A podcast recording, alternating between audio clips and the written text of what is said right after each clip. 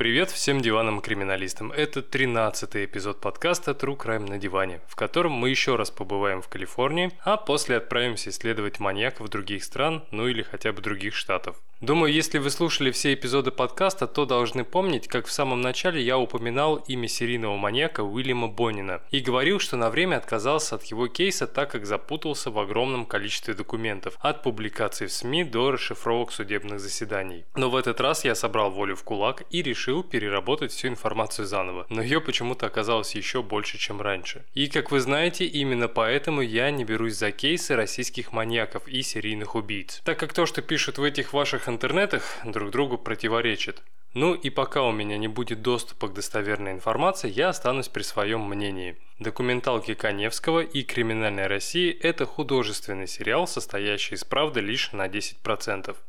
И дабы окончательно не превратиться в диванного скептика, раз за разом повторяющего Станиславское «не верю», хочу порекомендовать нуарный русский True Crime подкаст, в котором как минимум 100% правдивой информации. Я говорю о проекте детектива Константина Черского подкаст «105», в котором автор рассказывает о самых громких и жестоких преступлениях Калининградской области. Лично меня подкупило то, что вся информация в подкасте взята из официальных материалов, предоставленных прокуратурой и Следственным комитетом. Никаких противоречий, сглаживания углов и отсебятины. Только факты и калининградский хардкор. Все как вы любите. Надеюсь, когда-нибудь у меня тоже появится такой спецдопуск к информации. В общем, если моих выпусков вам мало, то подписывайтесь на подкаст .105. Ну а мы тем временем возвращаемся в Южную Калифорнию конца 70-х годов, чтобы вновь насладиться солнечной погодой, высокими пальмами, песчаными пляжами, живописными закатами, а также мы понаблюдаем за странным мужчиной, сбрасывающим тела вдоль автострады.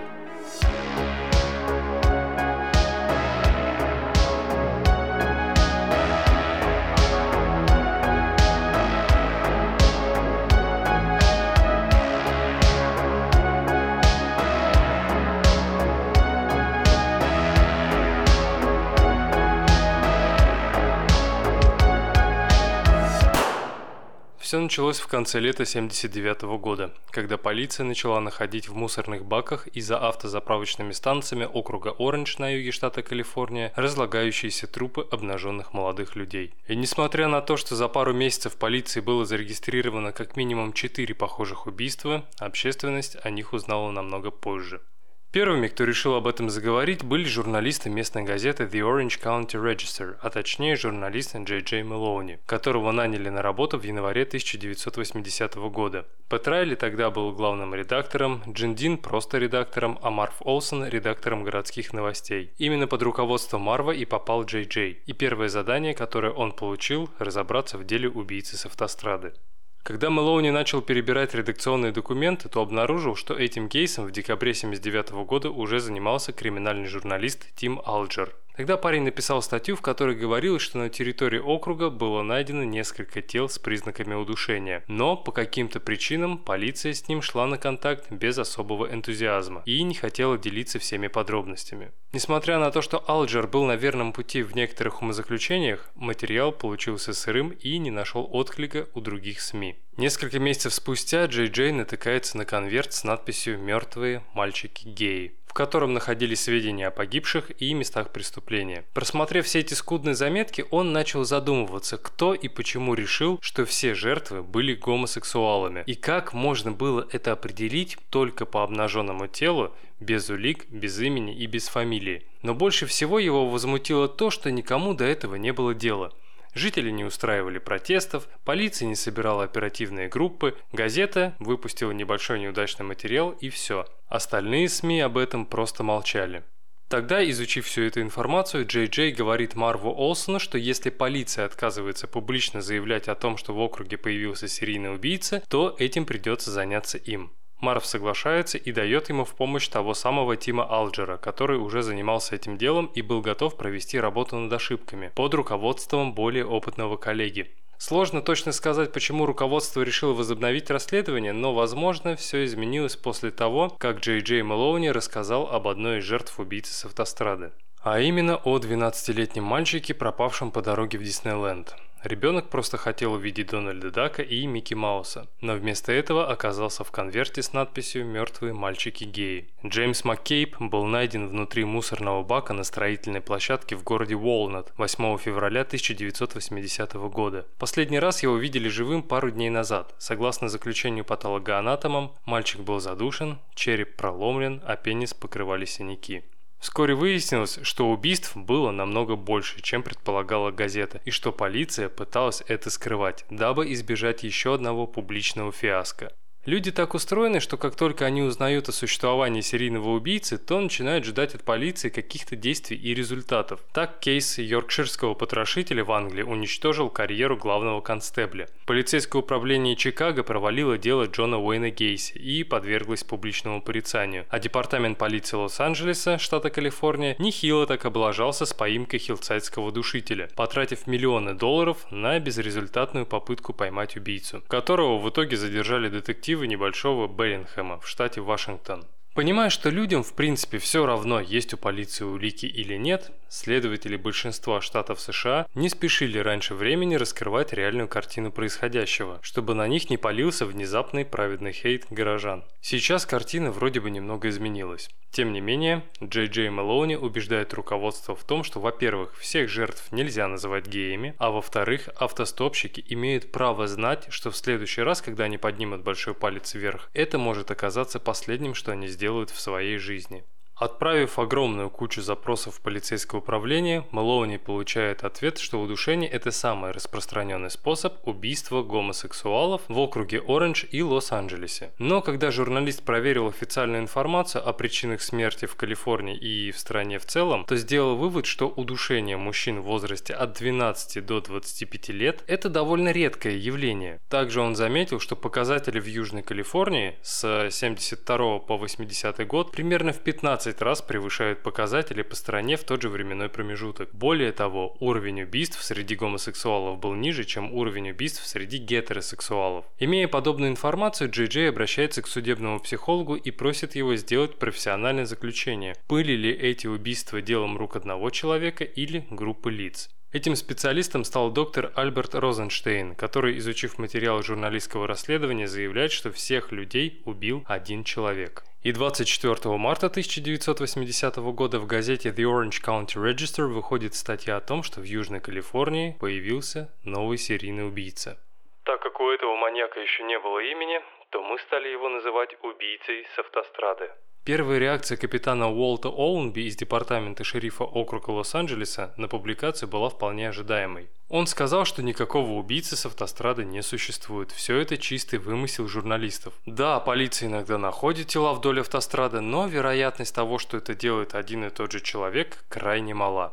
Но, несмотря на то, что полиция никак не хотела признавать наличие серийного убийцы, Orange County Register продолжал гнуть свою линию день за днем, рассказывая читателям все новые и новые факты. Спустя какое-то время на сторону издания начали вставать и телеканалы, во всех красках освещая данную историю. И как только об этом заговорили ведущие теленовостей, учителя начали советовать своим ученикам не путешествовать автостопом, а добропорядочные граждане стали заваливать СМИ различными фактами и сведениями о том, кем мог быть убийца с автострады на самом деле.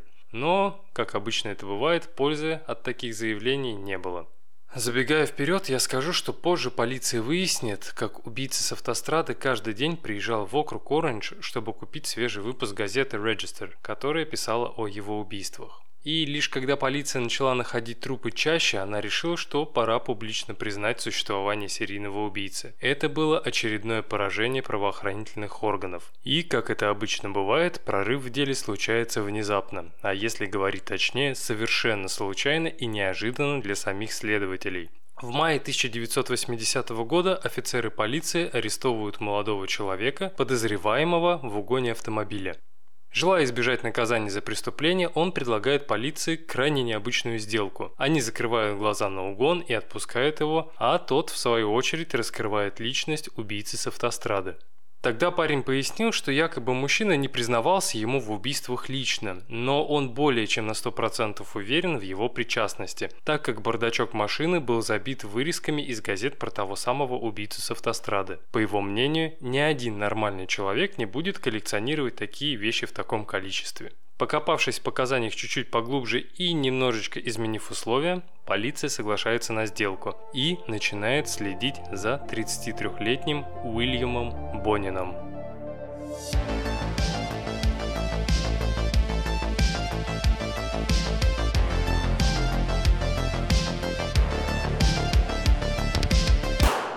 Уильям Джордж Бонин родился 8 января 1947 года в маленьком городке Уилмантик на востоке штата Коннектикут. Он был вторым из трех братьев, рожденных Робертом и Элис Бонин. Если вы подписаны на телеграм-канал подкаста, то, скорее всего, видели переведенную мной статью журнала Rolling Stone о том, почему в период 70-х по 2000-е годы в США было так много серийных убийц. И, пожалуй, Уильям Бонин яркий тому пример. В год, когда Роберт и Элис переехали в Уилмантик, разразилась мировая война, и мужчина отправился на фронт бороться с нацистскими захватчиками. Спустя несколько лет он вернулся домой, но не героем и победителем, а человеком с искалеченной психикой, у которого начались спонтанные вспышки ярости. В такие моменты он кричал на жену, бил ее, после, конечно, умолял простить, но спустя какое-то время все начиналось заново.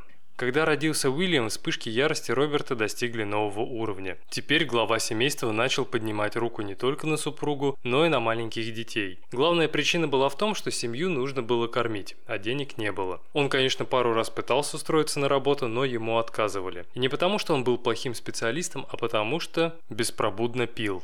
Через какое-то время Элис тоже села в синее каноэ и уплыла в страну алкогольной зависимости вслед за мужем. Как вы понимаете, на детей родителям было плевать. Их кормили и одевали соседи, но все это не могло перекрыть те ужасы, которые их ждали дома. И если вы думаете, что отец-алкоголик – это самое страшное, что могло быть в жизни Уильяма, то вы сильно ошибаетесь. Еще ему доставалось от дедушки по материнской линии, который был педофилом и часто насиловал свою дочь, когда та была ребенком. А теперь у него был свободный доступ к трем маленьким мальчикам. Позже Элис Бонин будет говорить репортерам. Сейчас меня тошнит только от одной мысли, что он делал, когда я была ребенком. Для него это было настолько обычным явлением, что он пробовал заняться со мной сексом, когда я уже была замужем за Робертом. И, кстати, мне кажется, муж тоже насиловал моих детей. Глядя на то, в каких условиях воспитывался будущий серийный убийца, можно сказать, что у него не было того идеала и образца для подражания, на кого хотелось бы равняться. Скорее всего, это прозвучит очень грубо, но мальчик был куском мяса, который использовали для удовольствия или снятия стресса. Когда Уильяму исполнилось 6 лет, мать решила, что братьев нужно срочно оградить от деда и отца, и отдает их в детдом. И на этом история могла бы закончиться. Дети бы выросли законопослушными гражданами, нашли бы себе работу, завели семьи, исправно платили бы налоги, ходили на выборы, отмечали с друзьями 4 июля, жарили хот-доги, но эта история взяла другой вектор развития. В приюте дела мальчиков пошли еще хуже, чем дома. Во-первых, за любые провинности детей там били до крови, а во-вторых, если кто-то нарушал правила, то к нему применялись пытки неудобными позами. Например, длительная планка или положение в приседе приседи с заломленными назад руками. Иногда это длилось 5 минут, а иногда более получаса. Все зависело от настроения инквизиторов. Верхом садизма была пытка утоплением в раковине или унитазе.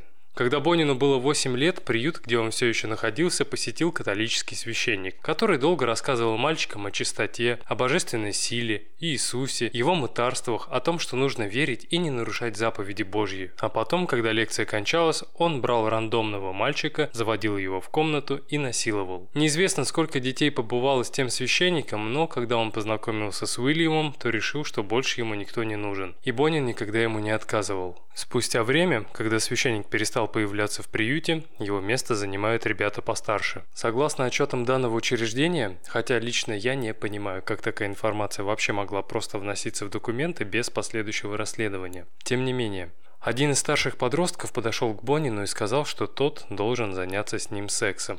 На что ребенок попросил парня связать ему руки за спиной, дабы меньше бояться и чувствовать себя в безопасности. И эта просьба появилась в его голове не просто так. Известно, что когда священник и дед его насиловали, то удерживали руки мальчика за спиной. В таком юном возрасте маленький Уильям не знал, что такое любовь, сострадание, нежность и ласка. Наоборот, Грубость и насилие стали для него нормальным явлением. Напомню, на тот момент ему было всего лишь 8 лет. В 1956 году Элис Бонин решила, что настало время забрать детей домой. К тому моменту они с мужем переехали в Мэнсфилд, тоже в штате Коннектикут. И хотя дом был новым, проблемы остались старыми. Отец пил, кричал и бил всех членов семьи. Вдобавок он стал играть в карты на деньги. Понимая, что родителям на него абсолютно плевать, ребенок начинает познавать азы криминального мира, такие как воровство, кражи и мелкое хулиганство. Но в 1957 году, когда Бонину исполнилось 10, его арестовывают за кражу автомобильного номерного знака и отправляют в исправительное учреждение для несовершеннолетних на 4 года. Известно, что там он добровольно вступал в половые связи с парнями постарше и даже надзирателями. В 1961 году, в 14-летнем возрасте, Уильям Бонин возвращается под опеку своих родителей. К тому времени у семьи уже было очень плохое финансовое положение, из-за того, что Роберт Бонин проиграл дом в карты без права выкупа. Поэтому семья собирает вещи и на оставшиеся деньги, только я не понимаю какие, переезжает в калифорнийский городок Дауни. Однако вскоре после переезда Роберт умирает от цирроза печени, а Уильям возвращается к своим старым привычкам кражам и грабежам. Став старше, мальчик почувствовал в себе силу и начал приставать к соседским детям, которые были младше него. Помимо этого, он начал домогаться до своего младшего брата, словно продолжая то ремесло, которому его обучили отец и дедушка. Все это говорит о том, что Бонин просто не хотел оставаться жертвой на всю оставшуюся жизнь, испытывая стыд за то, что с ним кто-то может поступить так же, как раньше. Нападая на своего брата и других соседских детей, он превратился из жертвы в хищника. И, скорее всего, Элис прекрасно понимала, что с Уильямом что-то не так, но она пока не знала, как с этим бороться. Хотя мне кажется, что бороться уже было поздно, так как личность будущего преступника была полностью сформирована. Тем не менее, пока Бонни учился в старшей школе, его мать продолжала попытки приручить маленького монстра и даже убедила его обручиться с местной девушкой. Уильям неохотно согласился на помолвку, но после окончания средней школы в 1965 году они обручились. Все эти годы Боннин сталкивался с унижениями, насилием и жестокостью, направленными в его сторону. Но в 1965 году он находит то место, где сможет выплескивать весь свой негатив и злость на других людей, не неся за это никакой ответственности. Он присоединяется к армии США, которая начала второй этап кровопролитного полномасштабного военного вмешательства в Индокитае, также известного как война во Вьетнаме. Думаю, если бы у него изначально было нормальное воспитание и детство, то, скорее всего, мир никогда бы не узнал о существовании Уильяма Бонина. Но имея за плечами такой мрачный и жестокий бэкграунд, на войне он начинает превращаться в убийцу. Сразу после прохождения курсов по вертолетной стрельбе Бонин попадает в 205-ю вертолетно-штурмовую роту 11-го авиационного батальона. Его задача как стрелка заключалась в том, чтобы прикрывать с воздуха бойцов, находившихся на земле. И на протяжении следующих пяти месяцев 67 года Бонин проводит почти 700 часов в бою. Находясь наверху, я видел всех этих людей, сновавших вокруг как муравьи. Иногда мне казалось, что они специально бегут для того, чтобы я их убил. Вьетнам был важным периодом в моей жизни. Именно там я понял, что человеческая жизнь сильно переоценена. За годы службы Бонин получил несколько наград, в том числе медаль за храбрость, которая ему досталась после того, как он, рискуя собой, спас жизнь своему боевому товарищу. В конечном счете руководство его представило к важной награде и вручило медаль за безупречную службу. В те годы данная награда вручалась военным, которые за все годы службы не привлекались к ответственности за любого рода правонарушения. Но несмотря на то, что снаружи он казался образцовым солдатом, внутри Бонин был далеко не ангелом. По мере того, как Уильям поднимался вверх по служебной лестнице, его жажда власти начала переплетаться с темными мыслями. Известно как минимум два эпизода, в которых Бонин, угрожая пистолетом, связывал солдат рангом пониже, а после насиловал. С одной стороны, это может показаться больным удовлетворением потребности, но с другой, через изнасилование солдат рангом пониже, он показывает всем, в том числе и себе, что сейчас, в данной ситуации, он сильнее, чем его жертвы. И подобное эхо травмированной детской психики можно видеть на протяжении всей его жизни, вплоть до ареста. Как бы то ни было, спустя несколько месяцев, в октябре 1968 года, Бонин был с честью уволен из ВВС США. Самое странное, никто не сообщил об изнасилованиях ни во время его службы, ни после. И вот спустя три года войны во Вьетнаме 21-летний Уильям возвращается домой к своей невесте. Они практически сразу женятся и спустя пару месяцев разводятся, когда девушка узнает, что ее муж гомосексуал. После развода Бонин переезжает к матери, которая на тот момент уже жила одна, так как ее двое других сыновей решили жить отдельно и подальше от нее. На первый взгляд он казался преданным сыном, проявляющим заботу о своей матери. Но на самом деле он был настоящим чудовищем, которое смотрело на молодых соседских мальчиков с похотью и голодом. 17 ноября 1968 года Бонин находит свою первую 12-летнюю жертву. Тогда он садит ребенка в машину, отвозит в укромное место и принуждает к оральному сексу. Когда мальчик начал отбиваться, то насильник берет в руки железный пруд и избивает его. После этого Бонин связывает жертву и насилует. С каждым новым эпизодом изнасилования меняются. К ним добавляются истязания и пытки. Уильям намеренно бил этих бедных детей в лицо или голову. А верхом садизма было то, что он пытался как можно сильнее повредить их гениталии, сжимая руками или нанося удары тяжелыми тупыми предметами. Но рано или поздно правосудие должно было настичь насильника. Это произошло в марте 1969 года, когда одна из жертв обратилась в полицию. Уильям Бонин был арестован в тот момент, когда он пытался изнасиловать 16-летнего подростка. Всего в период с декабря 1968 года по март 1969 в округе Лос-Анджелес Бонин похитил и изнасиловал пятерых детей в возрасте от 12 до 14 лет. Здесь хочется процитировать Цицерона «О времена, о нравы». Вместо того, чтобы расценить все это как серийное покушение на жизнь и здоровье человека, причем несовершеннолетнего, власти признают Бонина психически больным сексуальным преступником и отправляют в мужское психиатрическое учреждение строгого режима от Эскадера, а не в тюрьму. Там его обследуют несколько неврологов, психиатров и психологов и обнаруживают физические и психологические изменения. Например, биполярное расстройство в стадии маниакальной депрессии и существенное повреждение префронтальной коры головного мозга, из-за которой значительно снизилась способность сдерживать сильные импульсы гнева и ярости. Также у Бонина было множество шрамов на голове и ягодицах, про которые он ничего не мог рассказать, так как не помнил, как и когда они появились. Применялось ли впоследствии какое-то лечение или нет, неизвестно. Зато мы точно знаем, что в 1973 году его переводят из Атаскадера в тюрьму штата Калифорния, где он становится послушным заключенным и в мае 1974 года выходит на свободу с испытательным сроком еще на 5 лет. Все, что ему было нужно, не попадать в поле зрения правоохранительных органов. Ох, если бы тогда власти знали, какую ошибку они совершают, то, скорее всего, оставили бы его в Атаскадеро или тюрьме навечно. Потому что, оказавшись на воле, Уильям Боннин не просто остается жестоким педофилом, но и решает, что своих жертв нужно убивать, чтобы те никому ничего не рассказали.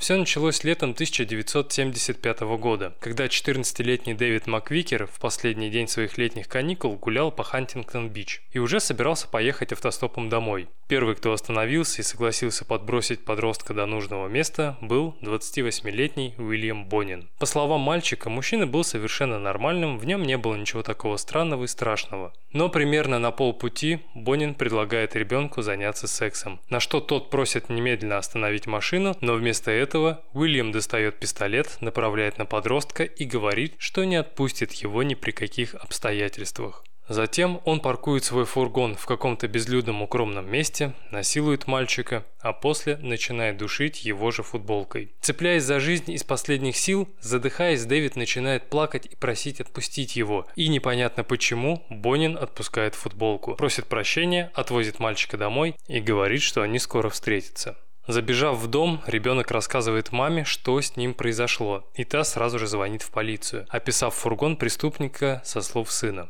Спустя два дня в отделение полиции звонит человек и говорит, что какой-то мужчина пытается задавить ребенка на своем зеленом фургоне. Офицеры сразу же приезжают на место и арестовывают Уильяма Бонина, которого разозлил отказ 15-летнего подростка заняться с ним сексом за 35 долларов. Поэтому он просто решил переехать его своей машиной. И еще раз забегая немного вперед, хочу сказать, что за пару дней до казни Бонина Маквикер дал небольшое интервью местной газете, в которой сказал, что его до сих пор мучают кошмары и заставляют заново переживать тот жуткий день. Иногда я просыпаюсь от собственного крика. Во сне он снова и снова меня насилует. Но все это будет намного позже. А пока, в декабре 1975 года, Бонин признает себя виновным и приговаривается к тюремному заключению от года до 15 лет в мужском исправительном учреждении в Сан-Луис-Обиспо. Не знаю, правильно или нет говорить, что Дэвиду повезло остаться в живых с искалеченной психикой, но это было последнее нападение Бонина, в котором жертва осталась жива. Дальше уровень жестокости рос с геометрической прогрессией. Несмотря на то, что Уильям уже привлекался к ответственности за похищение и педофилию в 1968 году, был арестован и помещен в тюрьму после обвинений Дэвида Маквикера, избивал и насиловал своих сокамерников, в октябре 1978 года он выходит на свободу условно-досрочно.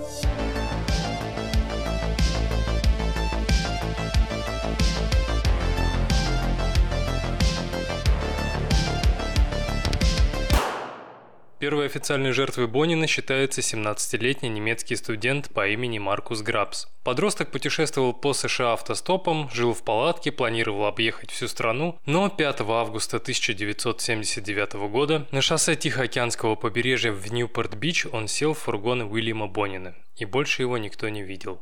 Как позже стало известно полиции, между 6 и 10 часами вечера Бонин и его 21-летний друг Вернон Батс похитили Маркуса, изнасиловали, жестоко избили и нанесли 77 ножевых ранений. После этого они просто выкинули обнаженное тело подростка в каньоне Малибу.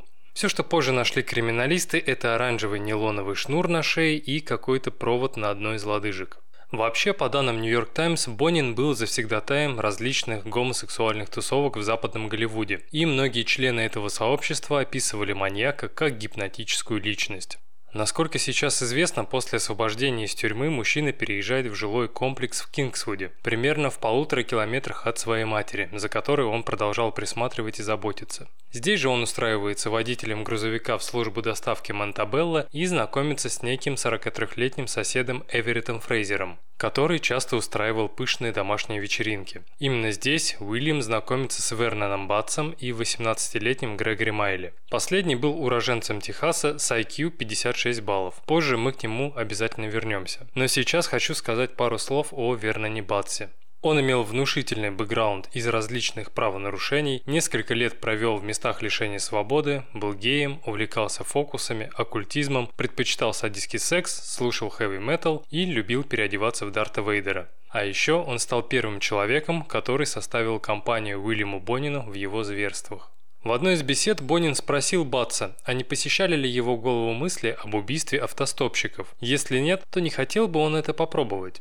Утром 28 мая 1979 года 13-летний Томас Глен Лунгрен покинул свой дом и около 11 часов утра пересекся с Уильямом Бонином и Верноном Батсом. В тот же день тело мальчика было найдено недалеко от автострады. На его теле были только носки, расстегнутая рубашка и туфли. Труп был сильно искалечен и изуродован. Горло перерезано, лицо разбито, гениталии отрезаны. Их нашли в нескольких метрах от тела вместе с его джинсами и нижним бельем. Опять же, забегая вперед, скажу, что позже следствие не сможет связать это преступление с Бониным и повесит его только на Батса. В общем, спустя несколько дней после убийства Томаса Лунгрена Бонин садится в свою машину и отправляется в прибрежный город Дана Пойнт в надежде найти себе очередную жертву для изнасилования. Приехав на место, он включает свое обаяние и заманивает фургон 17-летнего подростка. Но, к счастью для маньяка, находившиеся рядом полицейские арестовывают его за попытку изнасилования несовершеннолетнего несовершеннолетнего и отправляют в тюрьму за деяния, противоречащие условиям условно-досрочного освобождения. Но вы не поверите, по какой-то неведомой мне причине, которую все источники называют административной ошибкой, Бонин был освобожден до суда. Тогда за ним приехал сосед Эверетт Фрейзер, согласившись отвезти Уильяма домой из тюрьмы округа Оранж. В тот момент Бонин говорит «Никто и никогда больше не будет свидетельствовать против меня. Такого больше не повторится. И менее чем через месяц после заключения и магического освобождения Бонин почувствовал, что пора снова убивать. Поэтому 4 августа 1979 года он отправляется к Вернону Батсу и предлагает ему немного прокатиться. Тогда они садятся в фургон Бонина и отправляются в Вестминстер, где находят свою вторую жертву – 17-летнего Марка Шелтона, который шел в кино, где его уже ждали друзья. Но до кинотеатра парень не дошел, так как на полпути рядом с ним остановился зеленый фургон, из которого высунулся Бонин и предложил прокатиться. Вместо этого Шелтон отказывает Уильяму, и тот мгновенно приходит в ярость, выпрыгивает из машины и силой заталкивает подростка внутрь. А дальше произошло то, чего никому не пожелаешь. Пока Бац бесцельно катался по Вестминстеру, Бонин избивал и насиловал бедного Марка Шелтона. Когда маньяку обычного изнасилования показалось мало, он берет бильярдный кий и прочие предметы, которыми продолжает насильственные действия. В конечном итоге от невыносимой боли у парня останавливается сердце. После этого Боннин и Бац выбрасывают тело Шелтона недалеко от границы округа Сан-Бернардиньо и едут обратно домой. А через два дня они вновь выезжают на охоту и убивают Маркуса Грабса, о котором я рассказывал в начале этой части. Через три недели после того, как было обнаружено тело Маркуса Грабса, 27 августа полиция находит в мусорном контейнере недалеко от автострады Вентуры изуродованный труп 15-летнего Дональда Хейдена. В последний раз его видели несколькими днями ранее в центре Лос-Анджелеса с парнями из местного гей-сообщества. Мальчик был изнасилован и задушен. И несмотря на то, что он погиб от асфиксии, убийца перерезал ему горло и попытался кастрировать. Следующим был убит 17-летний Дэвид Мурильо, чье тело было найдено 12 сентября 1979 года возле все той же автострады Вентура. Последний раз его видели три дня назад, когда он собирался поехать в кино на своем велосипеде. Согласно заключению судмедэксперта, подросток был изнасилован и задушен, а после смерти ему разбили череп чем-то тяжелым. Спустя месяц, в декабре 1979 года, возле шоссе Артега, полиция обнаруживает еще одно обнаженное тело. Это был 17-летний Деннис Фрэнк Фокс, который вышел из дома 2 декабря и больше не вернулся. На какое-то время убийства прекратились, но всего лишь на пару месяцев. Следующее нападение произошло воскресным утром 3 февраля 1980 года, когда Уильям Бонин и Грегори Мэтью Майли замечают 15-летнего Чарльза Миранду, гуляющего по западному Голливуду. Мальчик выглядел уставшим, и они предлагают подвести его до дома. Тот соглашается. Где-то на полпути машина останавливается в безлюдном месте. Бонин перебирается назад, насилует мальчика, а после приказывает Майли сделать то же самое. Но из-за того, что происходящее внутри фургона Грегори никак не возбуждало, он берет какой-то острый предмет и насилует им 15-летнего Чарльза, а после уступает место Уильяму. Все это время руки и ноги мальчика были связаны. Если честно, мне страшно представлять, как долго продолжались эти пытки и истязания. И эти эмоции я испытываю не только к данному мальчику, а ко всем жертвам данного кейса. Практически все они проходили через одно и то же.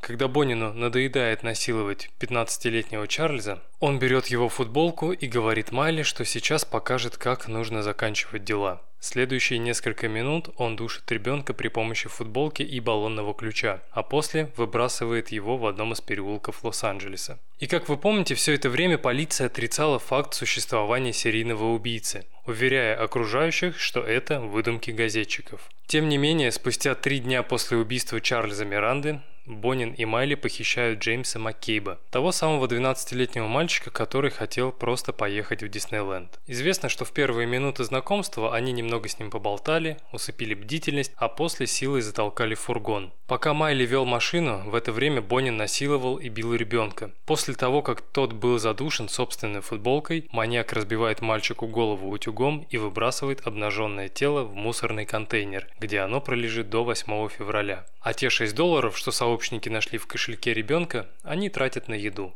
К этому времени полиция уже нашла все шесть трупов и знала, что в округе орудует серийный убийца. Но из-за того, что преступник не оставлял никаких улик на телах жертв, следователи не знали, в каком направлении двигаться. Поэтому они предпочитали молчать и делать вид, что ничего не происходит. Тем временем преступник вошел во вкус и стал убивать гораздо чаще. Его следующей жертвой стал 19-летний Рональд Гатлин, исчезнувший из северного Голливуда 14 марта 1980 года. Как и других жертв его жестоко избили, изнасиловали и задушили футболкой. Тело парня было обнаружено на следующий день в городе Дуарти, на пересечении 210 и 605 автомагистралей, в нескольких десятках метров от жилых домов. Спустя еще 6 дней Бонин насилует и убивает 14-летнего Гарри Тода Тернера. Его тело было найдено 25 марта недалеко от шоссе Санта-Моника-Фривей, примерно в 10 километрах от Голливуда, где мальчика видели в последний раз. Сделав всего лишь двухдневный перерыв после предыдущего убийства, 22 марта 1980 года Уильям Бонин сперва убивает 14-летнего Глена Нормана Баркера из Хантингтон-Бич, а несколькими часами позже 15-летнего Рассела Дуэйна Ру, который ждал на остановке свой автобус, чтобы доехать до ресторана быстрого питания, в котором он подрабатывал. Тела обоих мальчиков были найдены в тот же день на шоссе Артега в паре километрах друг от друга.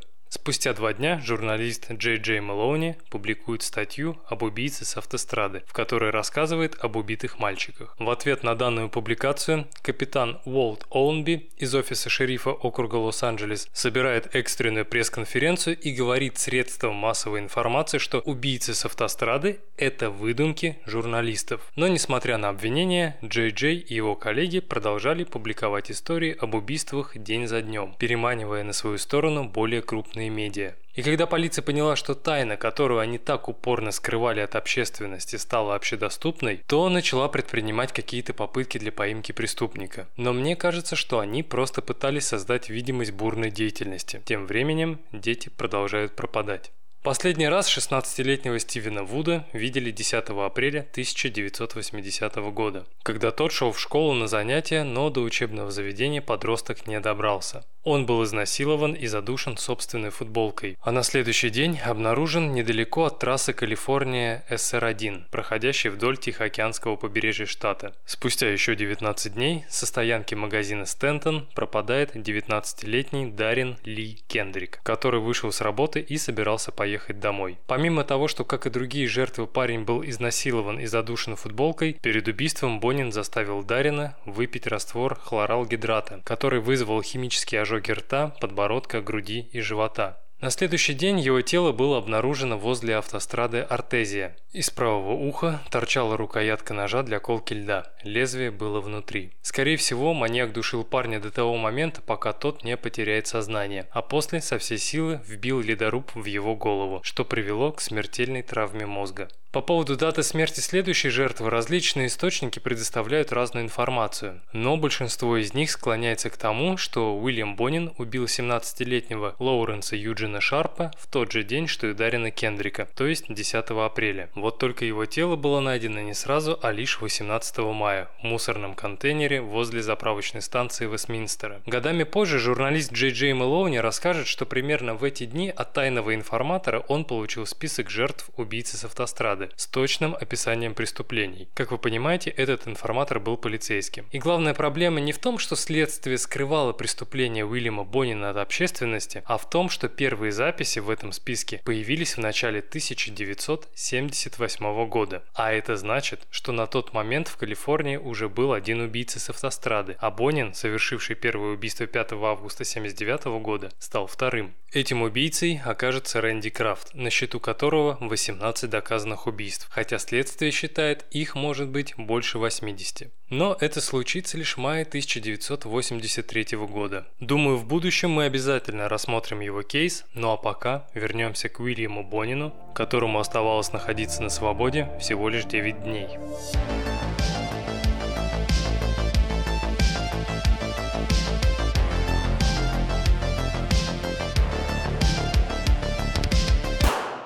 Как я говорил в начале эпизода, в середине мая полиция задерживает 17-летнего Уильяма Пью и предъявляет ему обвинение в угоне автомобиля. Сегодня наказание за угон автомобиля карается штрафом от 10 тысяч долларов и тюремным заключением на 3, 5 или 9 лет. И несмотря на то, что в СМИ не пишут, как именно был угнан автомобиль, думаю, парень понимал, что ему светил максимальный срок. Поэтому Пью предлагает следователям сделку. В обмен на свободу он готов раскрыть им личность убийцы с автострады. Но как бы он ни старался откреститься от убийств, у него это не получилось. В итоге парень говорит, что за всем этим стоит его недавний знакомый Уильям Боннин, с которым они вместе 20 марта 1980 года похитили 14-летнего Гарри Тернера. Понимая, что сейчас он действительно может сесть в тюрьму на очень долгий срок за похищение и пособничество в убийстве, парень пытается максимально сотрудничать со следствием. Он рассказывает полиции, как однажды Боннин достал из бардачка машины одну из газетных вырезок про убийцу с автострады, в которой был приведен полный список жертв. Тогда он рассказал Пью, где и как убивал этих мальчиков. Описания парня полностью совпадали с действительностью. Тогда полиция делает ему контрпредложение и говорит, что за пособничество он проведет 6 лет в тюрьме и выйдет на свободу. Пью без колебаний соглашается. Основываясь на показаниях парня, полиция поднимает все документы, касающиеся Бонина, и узнает, что тот уже отбывал наказание за насильственное сексуальное нападение, а также несколько лет провел в лечебнице от Эскадера после изнасилования пятерых подростков. И пока следствие изучает данные, продумывает дальнейшие ходы и готовится к задержанию, Уильям Бонин убивает снова. Его последней официальной жертвой стал 18-летний Стивен Джей Уэллс, которого Боннин с еще одним сообщником по имени Джеймс Монро подбирает в Дауне утром 2 июня 1980 года. Вообще за все время у Боннина было 4 сообщника. Что касается Монро, то ему было 19 лет. Год назад он приехал из Мичигана, у него не было постоянного места жительства и, согласно полицейским отчетам, он был умственно отсталым. Тем не менее, после задержания он охотно давал показания и рассказывал, что они делали с Уильямом в тот день. Так вот, согласно его показаниям, сегодня известно, что Стивен Уэллс согласился поехать в квартиру, где жили эти двое и заняться с ними сексом. А если ему заплатят 200 долларов, то он не будет возражать против связывания. Когда все трое были на месте, то они сразу пошли в спальню, где Боннин связывает свою будущую жертву и начинает ее избивать. За пару минут до этого Монро с его же слов уходит в другую комнату и не принимает участие в изнасиловании. Когда он вышел из спальни, чтобы выпить воды, я понял, что все происходит на самом деле. В тот же момент я попросил его не делать больно этому мальчику, но Уильям сказал, что уже слишком поздно. Когда я стал умолять отпустить Стивена, то он сказал мне, что собирается убить парня, и уже ничто не сможет его остановить. И вновь забегая вперед, скажу, что на допросе Бонин утверждал, якобы Монро помогал ему убивать Уэлса, хотя тот утверждал, что смотрел громко телевизор и почему-то не попытался остановить убийство. В конечном итоге парень был задушен его же футболкой. После этого Бонин и Монро погрузили тело Стивена Уэллса в фургон и поехали к дому еще одного сообщника по имени Вернон Батс и предложили вместе избавиться от тела. Но тот сказал, что собирается остаться дома, чтобы посмотреть новости. На следующий день, 3 июня, Тело последней жертвы убийцы с автострады было найдено за мусорным баком на заправке недалеко от Хантингтон-Бич. Но самое паршивое в том, что если бы эти два упыря задержались в своем доме хотя бы минут на 30, то их могли бы увидеть копы и задержать с трупом на руках. А если бы полиция не тупила и приехала к дому Бонина на пару часов раньше, то смогла бы спасти Стивена Уэллса.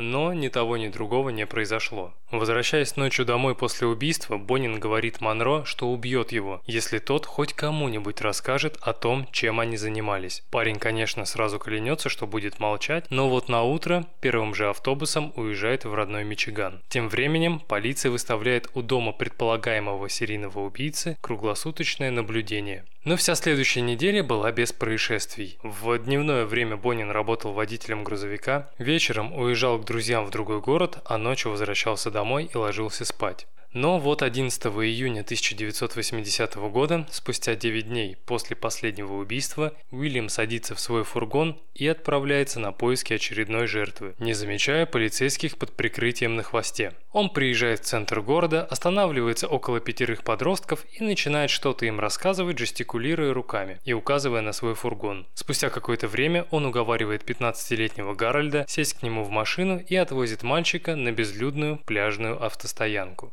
Когда полицейские подошли ближе и открыли дверь фургона, то увидели, как Уильям Боннин насилует связанного подростка. В эту же секунду маньяк был арестован. Когда эксперты начали проводить детальный осмотр транспортного средства, то обнаружили внутри веревку и липкую ленту, похожие на те, что использовались при связывании жертв убийцы с автострады. Также были найдены различные ножи и альбом, в который были вклеены газетные статьи об убийствах с рукописными заметками Бонина. Еще криминалисты обнаружили различные волокна, которые иногда присутствовали на телах убитых мальчиков. Серийный убийца был задержан, а спустя месяц полиция арестовывает его сообщника Вернона Батса. Далее с 26 по 29 июля 1980 года округ Лос-Анджелес и округ Оранж выдвигают Бонину обвинения в 14 убийствах, кражах и изнасилованиях. Что касается Батса, то ему были предъявлены обвинения только в округе Лос-Анджелес – 6 убийств и 3 кражи. Надеясь на смягчение приговора, Вернон начинает сдавать других сообщников маньяка. Спустя месяц, 31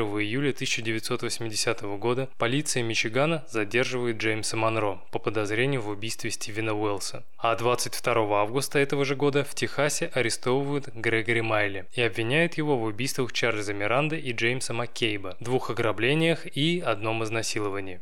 Когда все сообщники были задержаны, полиция начинает проводить ряд допросов, пытаясь понять, кто кого убивал и в какой временной промежуток. И лишь 29 октября 1980 года округ Оранж выносит обвинение Вернону Батсу в убийствах Марка Шелтона, Роберта Виростека и Дарина Кендрика, а также в изнасилованиях, похищении людей и воровстве. Досталось и Грегори Майли, который был также обвинен в убийстве округом Оранж по законам Калифорнии лицо, совершившее убийство при особых обстоятельствах, к которым относятся кражи, пытки и изнасилования, может быть приговорено к высшей мере наказания – смертной казни. Поэтому, понимая, что на кону стоит жизнь, в декабре бывшие сообщники Бонина признают себя виновными и начинают давать показания против него, в обмен на уверенность в том, что они смогут избежать смерти. И в течение следующего месяца оба начинают описывать жестокие пытки, которым подвергались жертвы, а также тот восторг, который испытывал Бонин во время истязаний и убийств мальчиков. Но этот поток откровений оказался не вечным, и 11 января 1981 года тюремный охранник находит Вернона Батца повешенным в собственной камере. С момента задержания он предпринял уже четыре попытки свести счеты жизни, и лишь пятая оказалась успешной. Тем временем Уильяму Бонину было предъявлено обвинение обвинения в еще 8 убийствах, 25 грабежах и ряде изнасилований. И больше всего следователей поражало то, что этот человек не раскаивался в содеянном, а выражал сожаление по поводу своего ареста. Скорее всего, я бы продолжил убивать дальше. Остановиться было просто невозможно. И знаете, с каждым разом это становилось делать все легче и легче. В конечном счете, ему были предъявлены обвинения в 21 убийстве. Каждое подкреплялось доказательствами. Но вместо того, чтобы отрицать вину, Бонин подтвердил свою причастность к этим преступлениям, а также подробно рассказал, что делал в каждом эпизоде. Этот человек любил убивать и рассказывать об этом. Он испытывал двойной восторг, когда подробно описывал детали убийства. Но для меня слушать признание Бонина было равносильно нахождению в комнате страха. Меня тошнило от того, как он без сожаления рассказывал о том, что убивал детей, а после выбрасывал их в контейнеры, словно мусор. Вспоминает окружной прокурор Лос-Анджелеса Стерлинг Норрис. Первое слушание началось 4 ноября 1980 года в Лос-Анджелесе. В качестве главных свидетелей сторона обвинения вызвала Грегори Майли и Джеймса Монро, которые рассказали, что после ареста Бонин связался с каждым из них и попросил срочно найти какого-нибудь подростка, изнасиловать его, убить и выкинуть вдоль дороги, чтобы следователи решили, якобы они задержали не того, а настоящий убийца с автострады все еще на свободе. Но Майли и Монро ему отказали, и 12 марта 1980 1982 года присяжные признали Бонина виновным в 10 убийствах и 10 ограблениях в округе Лос-Анджелес, а 26 августа 1983 года присяжные округа Оранж признали его виновным в еще четырех убийствах. В обоих случаях серийному убийце была вынесена смертная казнь. Во время дачи показаний Грегори Майли сказал «Билл мне говорил, что ему очень нравилось слушать, как его жертвы кричат от боли. На самом деле обвинений было гораздо больше, но по некоторым пунктам он был оправдан из-за отсутствия улик. Например, присяжные посчитали, что Бонин не причастен к убийству 14-летнего Томаса Лунгрена, о котором я говорил раньше, а также он не причастен к убийству 14-летнего Шона Кинга, исчезнувшего в Саутгейте 19 мая 1980 года. Бонин также подозревался в убийствах по меньшей мере 20 молодых людей, тела которых были найдены недалеко от шоссе в соседних округах Кёрн, Ривер Риверсайд, Сан-Диего и Сан-Бернардиньо. К их числу относятся неизвестный Джон Доу, найденный 30 ноября 1979 года, Джон Доу 2, обнаруженный 13 декабря 1979 года, и 16-летний Майкл Макдональд, который был похищен в Онтерио 1 января 1980 года. Также следствие предположило, что Бонин мог убить 17-летнего Марка Шелтона, пропавшего в Вестминстере 4 августа. Его тело было найдено неделю спустя на перевале Кахон, но непонятно почему в убийстве был обвинен Вернон Батс. После того, как убийцы с автострады были вынесены смертные приговоры в двух округах, он несколько раз попытался обжаловать решение суда присяжных всеми возможными законными способами. Более того, он уговаривал уговаривал судебные органы отменить смертную казнь в обмен на раскрытие информации по еще нескольким эпизодам. Но все попытки были тщетны, суд ему отказал. По словам тюремных охранников Сан-Квентина, оставшиеся годы Бонин занимался спортом, а также проводил время за игрой в карты с другими калифорнийскими серийными убийцами – Рэнди Крафтом, Лоуренсом Биттекером и Дугласом Кларком. Помимо этого, за время нахождения в камере смертников Бонин опубликовал сборник рассказов, написал несколько абстрактных картин, которые выставлялись в галерее Сиэтла, а сейчас продаются на тематических аукционах с минимальной ставкой 6,5 тысяч долларов. Но самое жуткое, чем он занимался, это общение с семьями некоторых своих жертв. Одна убитая горем мать написала Бонину письмо и спросила, почему он убил ее мальчика. Он ответил, что ее сын был его любимчиком, так как громче всех кричал при изнасиловании и пытках. За все эти годы он ни перед кем не извинился и не попросил прощения. Знаете, единственное, о чем я искренне сожалею, так это о том, что не играл в боулинг достаточно долго, чтобы стать профессионалом. В качестве последнего обеда Бонин попросил две большие пиццы пепперони, три пинты кофейного мороженого и три упаковки по 6 банок обычной Кока-Колы. Вечером Бонина посетили надзиратель и католический капеллан. В 23.30, за 40 минут до казни, он сказал тюремному надзирателю. «Я считаю, что смертная казнь не способна решить какие-либо проблемы. Мне кажется, что это неверный сигнал для американской молодежи, которая поступает так, как поступают остальные, а не как ей кто-то что-то советует. Вообще, мне кажется, если у человека вдруг возникает мысль совершить что-то противозаконное, то я бы посоветовал ему для начала пойти в тихое место и подумать, нужно ли ему это. Спустя 17 лет после ареста Бонин был объявлен мертвым в 12.13 23 февраля 1996 года в возрасте 49 лет. Он стал первым заключенным тюрьмы Сан-Квентин, казненным при помощи смертельной инъекции. Никто из его родственников не присутствовал при казни. Его тело было кремировано, а прах развеян над Тихим океаном. И, кстати, о его родственниках. Спустя несколько недель после того, как Бонин был казнен, власти узнают, что его мать Элис продолжает получать получать пенсию сына по инвалидности. И речь идет о тех деньгах, которые ему выплачивало государство после выхода из психиатрической лечебницы от Эскадера. Как по мне, так это крайне абсурдная ситуация. Человек насилует пятерых подростков, его отправляют на лечение, а после выписывают и назначают пенсию по причине психического расстройства. Сразу же вспоминается коронная фраза Михаила Задорнова. Тем не менее, выплаты должны были прекратиться в 1982 году, после вынесения приговора. Но этого не произошло. И за все это время Элис Бонин получила от государства почти 79 тысяч долларов, которыми она оплачивала коммунальные услуги и ремонтировала дом.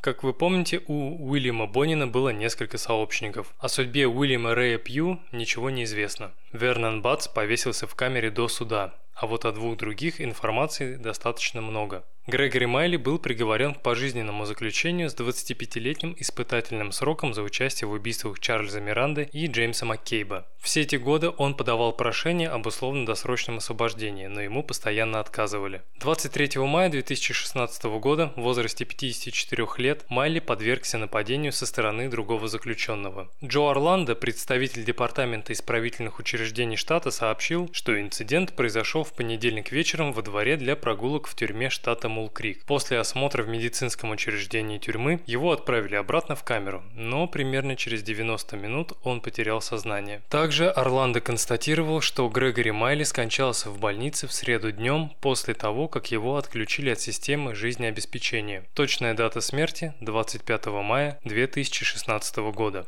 Что касается Джеймса Монро, то он был приговорен к пожизненному заключению с 15-летним испытательным сроком за участие в убийстве Стивена Уэллса. Когда мужчина подал заявление на условно-досрочное освобождение в 2000 году, родители погибшего мальчика направили в администрацию тюрьмы письмо о том, что против освобождения преступника. Когда я шел на сделку со следствием, то был молодым глупым парнем. Если бы я тогда знал, что 15 коротких лет превратятся в пожизненное заключение, и я никогда не выйду из тюрьмы, то ни при каких условиях не признал бы себя виновным. Спустя 14 лет, 21 августа 2014 года, Монро вновь отправил запрос на УДО и снова получил отказ. Данное слушание длилось около 4 часов и проходило в государственной тюрьме Мул-Крик, недалеко от Сакрамента. Одна из жертв Бонина по имени Дэвид Маквикер присутствовал на процессе и сказал, что очень доволен решением судьи судейской коллегии, так как считает, что выйдя на свободу, Монро может прийти за ним и закончить то, чего не сделал убийца с автострады 39 лет назад. Сперва мне показалось, что это некая месть Уильяму Бонину, которого уже нет в живых, через его сообщников. Но потом мне на глаза попала заметка психолога, которая беседовала с Монро в тюрьме. По ее словам, если преступник выйдет на свободу, то обязательно приедет и убьет Маквикера. Следующее прошение он сможет отправить только через 15 лет, в 2029 году, когда ему исполнится 68.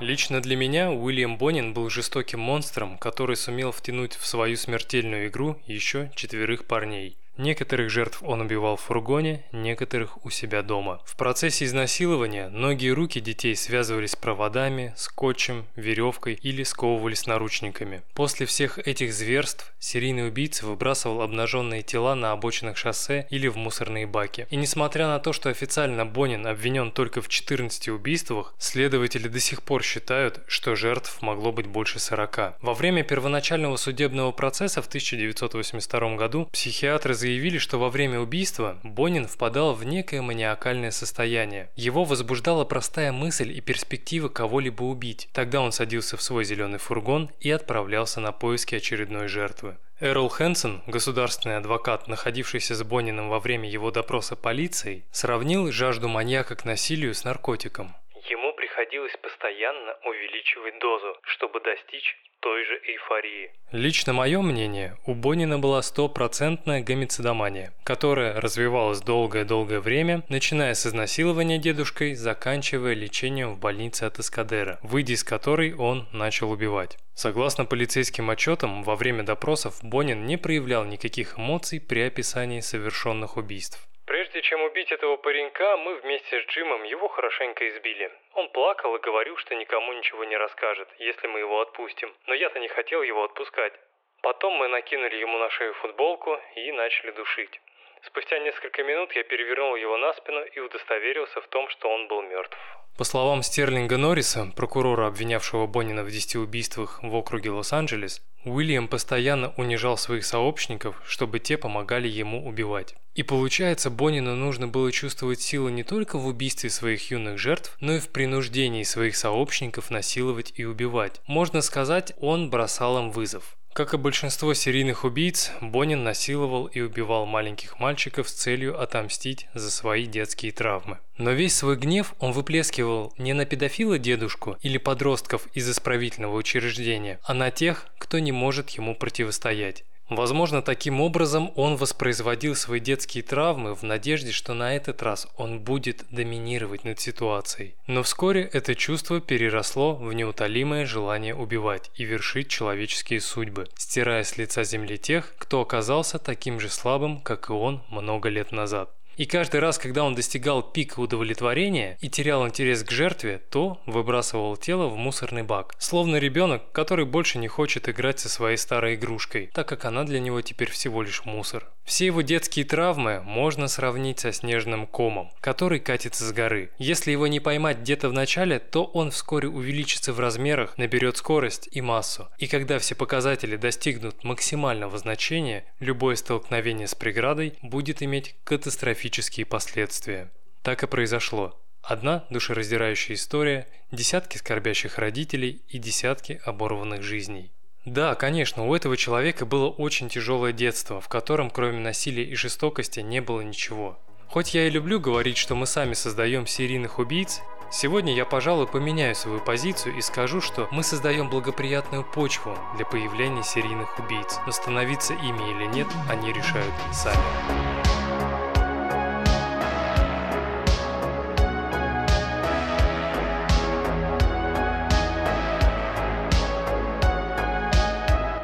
Дорогой диванный криминалист, спасибо, что дослушал эпизод до конца.